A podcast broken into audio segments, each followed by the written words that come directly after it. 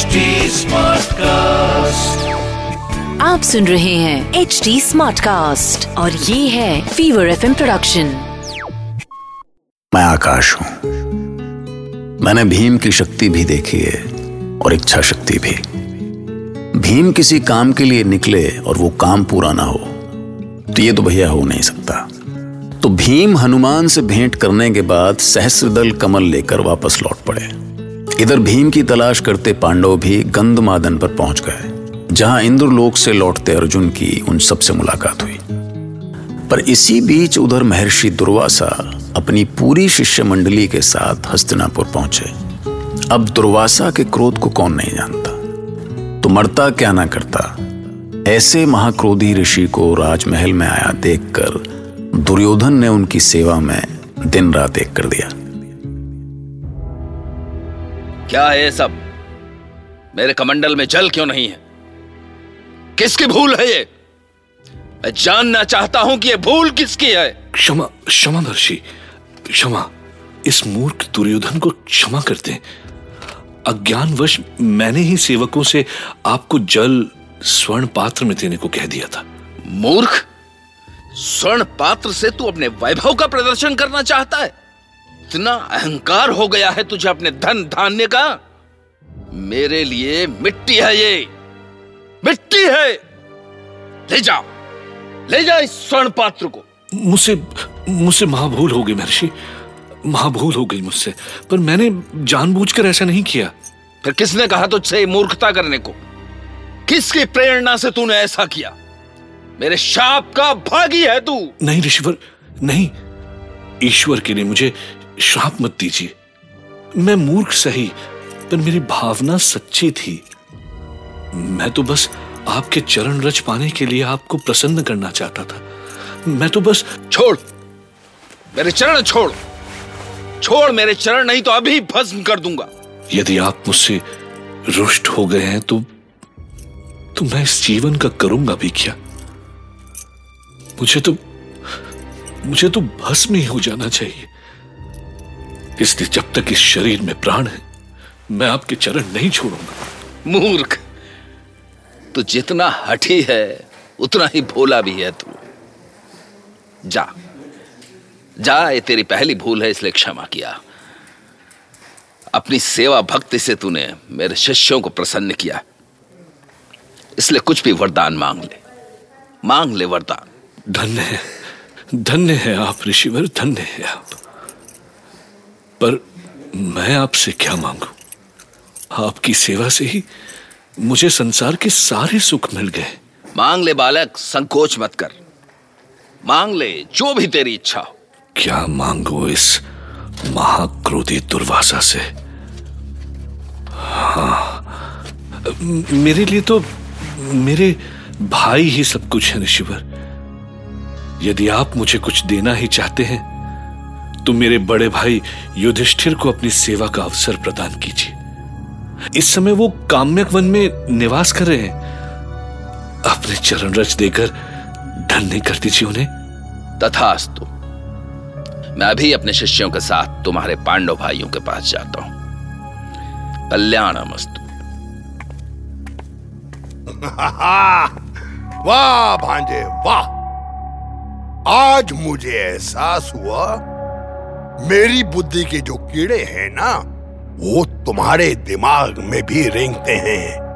इसे कहते हैं लोमड़ी सी सोच। वो पांडव वो पांडव। वहाँ काम्याकोन में तुम्हारी और तुम्हारे गुप्तचरों की दृष्टि से तो छिप सकते हैं। पर इस त्रिकालदर्शी दुर्वासा की दृष्टि से वो कैसे भागेंगे अब आगे? और मामा कोई काल से बच जाए तो बच जाए। दुर्वासा के क्रोध से नहीं बच सकता। अब ये तो तय है कि वो भिकारी पांडव दुर्वासा और उनके हज़ारों शिष्यों का सत्कार वो तो नहीं कर पाएँगे। बस पांजे बस। समझो, भस्म हो गए तेरे वो अभागे भाई। तेरे राज्य अभिषेक की घड़ी आई और तेरे और तेरे मामा के मुँह में आई मलाई। जो हम दोनों ने मिलके खाई।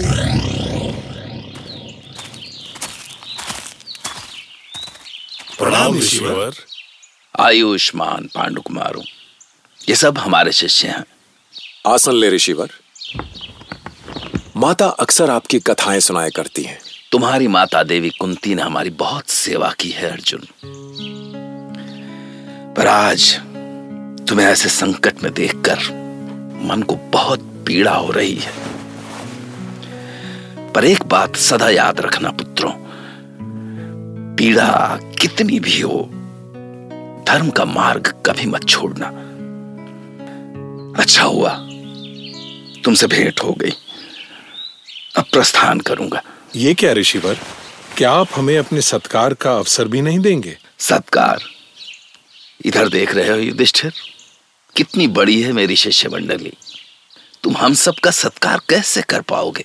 आपकी कृपा से कुछ भी संभव है ऋषि श्रेष्ठ। ठीक है।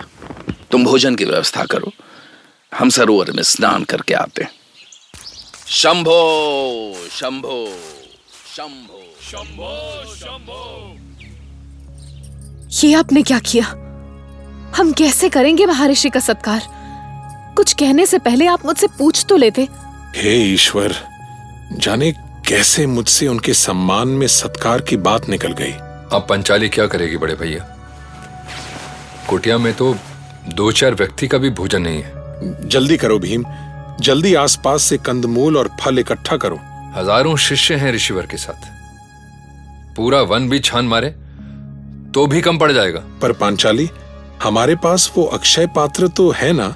जो सूर्य देव ने दिया था? हाँ पर अक्षय पात्र से हम आज भोजन कर चुके हैं। अब तो वो कल ही काम आ पाएगा। अब तो दुर्वासा का कोप निश्चित है। उन सबको भोजन नहीं मिला। तो उनका क्रोध कौन नहीं जानता? अब तुम ही बताओ भीम क्या करूँ मैं? तुम्हें पता है ऐसे संकट में मेरी बुद्धि काम नहीं करती। हे वासुदेव सहायता कीजिए माधव। हमें इस धर्म संकट से बचा लीजिए। रक्षा कीजिए हमारी। तुम भी पंचाली अब माधव द्वारका से भोजन लेके आएँगे। अब ये रथ से और कौन चला रहा है? केशव आप पांचाली आपको याद ही कर रही थी। तभी तो आया हूँ धर्मराज। और पांचाली कितनी स्वार्थी हो तुम। तुम्हें बस संकट में ही याद आता है ये माधव। चलो तुम्हारे संकट के बारे में तो बाद में सोचेंगे। पहले कुछ खिला दो। बड़ी भूख लगी है। माधव आप खाने के लिए मांग रहे हैं और यहाँ बस बस अभी कोई और बात नहीं। अब तो मैं भोजन के बाद ही कुछ सुनूँगा।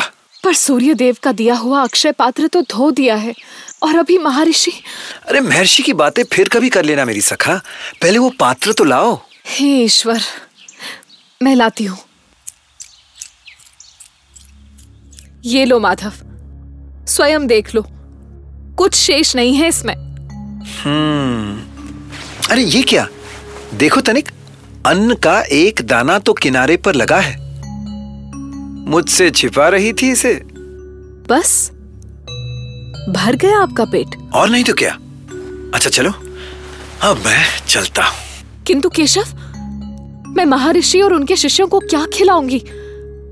उन्हीं के लिए तो मैंने आपको याद किया था। द्रौपदी का कृष्ण से रिश्ता भी बड़ा अजीब था। पाँच योद्धा पतियों के होते हुए भी वो मुश्किल में कृष्ण को ही याद करती थी। और हैरानी की बात यह है कि कृष्ण एन मौके पर आकर उसको संकट से उबार भी लेते थे। कृष्ण ने अक्षय पात्र से अन्न का एक दाना क्या खा लिया? कि नदी से स्नान करके निकले दुर्वासा और उनके शिष्यों के पेट अपने आप भर गए। शंभो शंभो शंभो। शंभो शंभो। क्षमा करे गुरुदेव अब तो भोजन नहीं कर सकता। मैं भी नहीं गुरुदेव। मेरा पेट तो ऐसा भर गया है शिष्यों कि अब भोजन की ओर देखना भी असंभव है। तो उचित होगा कि हम उन्हें यहीं से आशीर्वाद दे दें। कल्याणम। अस्तु।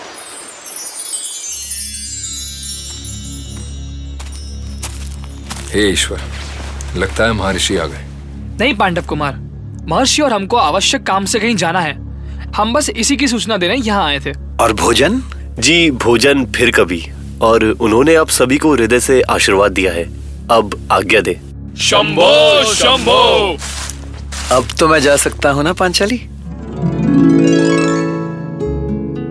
तो भैया इस तरह पांडवों को शाप दिलवाने का दुर्योधन का सपना मुँह के बल गिरा और पांडवों के कुछ दिन बड़े शांति से बीते। लेकिन एक दिन द्रौपदी को दूर से एक रथ आता दिखाई दिया। यह रथ कृष्ण का होना था पर कृष्ण का नहीं था। रथ रोको सारथी। क्या हुआ सिंधुपति? शाल्व राज्य तो अभी बहुत दूर है। मुझे भी पता है कि शाल्व राज्य अभी बहुत दूर है। पर उधर देखो वृक्षों की झुरमुट से झांकती वो सुंदरता। कोई रूपवती स्त्री है महाराज? रूपवती नहीं मूर्ख। साक्षात रूप की देवी है। साक्षात रति है वो। भोर की सुनहरी धूप में खिल उठा उस मृगनैनी का सोने सा दमकता रंग। हा हा हा अब तो यहीं पड़ाव करना पड़ेगा। दूध कौटिकास से आदेश करे महाराज। जा पता तो कर कौन है वो रूपसी? देवी में सिंधुराज जयद्रथ का दूत कोटि कास्य महाराज आपका परिचय जानना चाहते हैं। ऐसे एकांत में किसी स्त्री से प्रश्न करना उचित तो नहीं है दूत। पर तुमने पूछ ही लिया है तो मैं बता देती हूँ। मैं पांचाल राज द्रुपद की कन्या और पाँच पांडवों की पत्नी हूँ। भैया सिंधु नरेश जयद्रथ ने जैसे ही द्रौपदी को देखा, वो अपनी सुदबुद खो बैठा। द्रौपदी को अकेला पाकर वो लार टपकाता हुआ उसके पास पहुँचा। अब दुर्योधन की बहन दुशला के पति होने के नाते द्रौपदी ने उसे कुटिया में बिठाया। लेकिन कुछ ही समय में उसे जयद्रथ की नीयत का पता चल गया। फिर आगे क्या हुआ? सुनते रहिए, महाभारत।